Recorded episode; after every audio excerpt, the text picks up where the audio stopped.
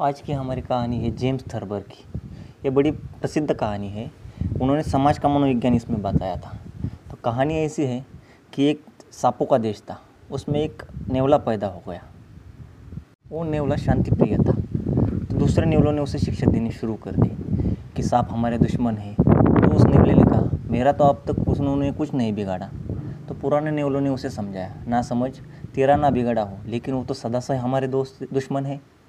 उन्होंने हमारा विरोध जातिगत है पर उस पर शांतिप्रिय नेवले ने कहा, जब मेरा उन्होंने कुछ नहीं बिगाड़ा तो मैं उनसे क्यों शत्रुता पालूँ? खबर फैल गई, नेवलों में कि एक गलत नेवला पैदा हो गया है, जो सांपों का मित्र है और नेवलों का दुश्मन है। वो जो शांतिप्रिय नेवला था, उसके बाप ने उसे समझाया तो पागलपन मत कर। उसकी माँ ने उसे समझाया। लोगों से कहा कि वह लड़का बीमार है। नेवलों के भाई उस नेवले के भाइयों ने कहा कि हमारा भाई बुजदिल है। बाकी के नेवलों ने उसे समझाया। कि सांपों को मारना हमारा फ़र्ज़ है, हमारा कर्तव्य है। हम सांपों को मारेंगे और पृथ्वी से पूरा खाली कर देंगे, क्योंकि उन्हीं के कारण बुराई है। सांप ही शैतान है। उस शांतिप्रिय नेवले ने कहा, मैं तो इसमें कोई फ़र्क नहीं दिखता। सांपों को भी देखता हूँ। मुझे उनमें कोई शैतान नहीं दिखाई पड़ता। उनमें भी संत है और शैतान है। जैसे हम नेवलों में भी संत है और शैतान है। फिर बाद में खबर फैल गई कि नेवला वस्तु सांप ही है। सांपों की तरह रेंगता है। उससे सावधान रहना। क्योंकि उसका शव सांप का है, शव नेवले का है, लेकिन आत्मा सांप की है। फिर सब बूढ़े नेवले इकट्ठा हो गए और उन्होंने कहा कि हम पंचायत लेते हैं। उस पंचायत में उस शांतिप्रिय नेवले को समझाने की कोशिश की कि तू पागलपन मत कर। तुझे ये सोच समझना ज़रूरी है कि सांप हमारे दुश्मन ही है। तो उस शांतिप्रिय नेवले ने कहा कि सोचना तो ज़रूरी है, इसे समझना भी ज़रूरी है। तो एक नेवला भीड़ में से उठकर बोला, सोचना समझना दुश्मनों का काम है। फिर जब वे उसे समझा ना पाए तो सब नेवलों ने मिलकर उसे फांसी दी थी जेम्स थर्बर इस कहानी के अंत में कहता है, समाज भीड़ के मनोविज्ञान से जीता है। समाज में सत्य की चिंता किसी को नहीं है। बस एक दूसरे से सहमति बने रहना इसकी चिंता है। समाज में अगर लोग सिर्फ़ एक दूसरे से एडजस्टेड रहना चाहते हैं, समाज को इसी बात की चिंता है कि हम एक दूसरे से कैसे एडजस्टेड रहें। समाज झूठ हो तो व्यक्ति को भी झूठ हो जाना पड़ता है।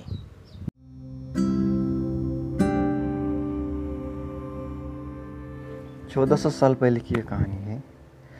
तब भारत से एक अद्भुत सन्यासी, जिनका नाम था बोधि धर्म, चीन चले गए। चीन के सम्राट थे ऊ। तो चीन के सम्राट ऊ उनके स्वागत के लिए आ गए थे। तो वहाँ पे आने के बाद उन्होंने कहा स्वामी जी मैंने तो पूरे देश को बौद्ध बौद्ध धर्म बना दिया है। पूरे देश में मैंने मंदिर खड़े किए हैं।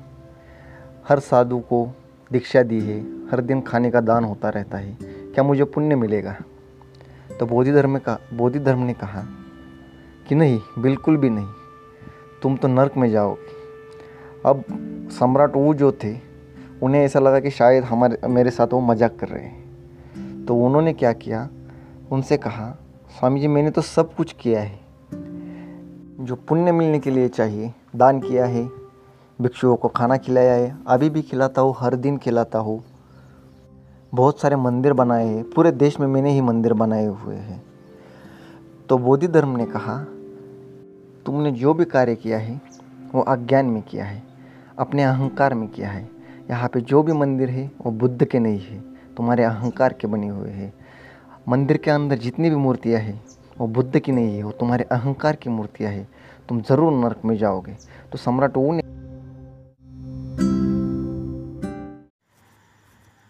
मुल्ला नसरुद्दीन सेना में भर्ती हुआ था। अब उसे युद्ध पे जाना पड़ा था। भयंकर युद्ध चल रहा था।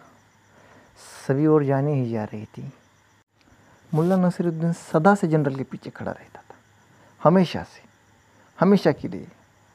वो उसका साया, जैसे ही साया बन गया था, वो उसका साथ कभी नहीं छोड़ता था। युद्ध समाप्त हो गया। तो जनरल ने कहा, तुम्हारी बहादुरी को मान लिया मुल्ला नसरुद्दीन। तुमने इतनी बड़ी लड़ाई में मेरा साथ नहीं छोड़ा। तुम बहुत बहादुर आदमी हो। मुल्ला नसरुद्दीन फिर गाँव लौट आया। जब गाँव में लौट आया तो चारों ओर खबर फैल गई कि मुल्ला नसरुद्दीन लौट के आए हैं, वो भी युद्ध से। बहुत बड़ी लड़ाई थी, बहुत बड़ा युद्ध था। तो पूरे गाँव के लोग कॉफ़ी हाउस में इकट्ठा हो गए और वहाँ पे मुल्ला नसरुद्दीन को बुलाया। वहाँ पे बुलाने के बाद उससे पूछने लगे, बताओ क्या क्या हुआ था? तो मुल्ला नसरुद्दीन ने कहा, बहुत कुछ हुआ था, लोग बहुत मरे, मारे गए। मैं तो हमेशा जनरल के साथ था। तो लोगों ने पूछा, कितने लोगों को मारा तुमने? तो मुल्ला नसीरुद्दीन ने कहा, बहुत सारे लोगों को मारा। कैसे मारा?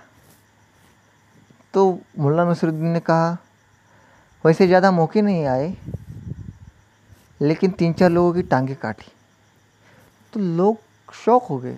लोगों ने कहा, टांगे क्यों काटी भाई तुमने? तो उसने कहा, वो तो पहले से ही उनके सर कटे हुए थे।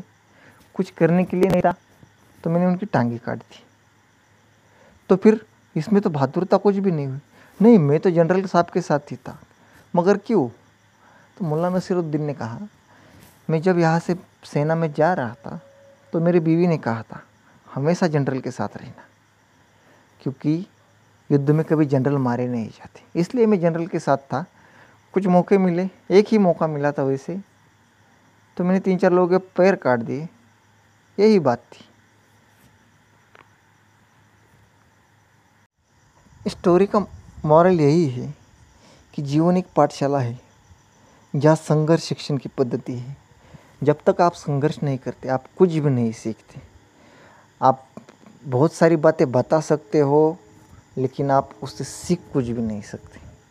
आप खुद का बड़प्पन बता सकते हो, ये किया, वो किया, लेकिन अंदर आपको मालूम है कि आपने कुछ सीखा नहीं।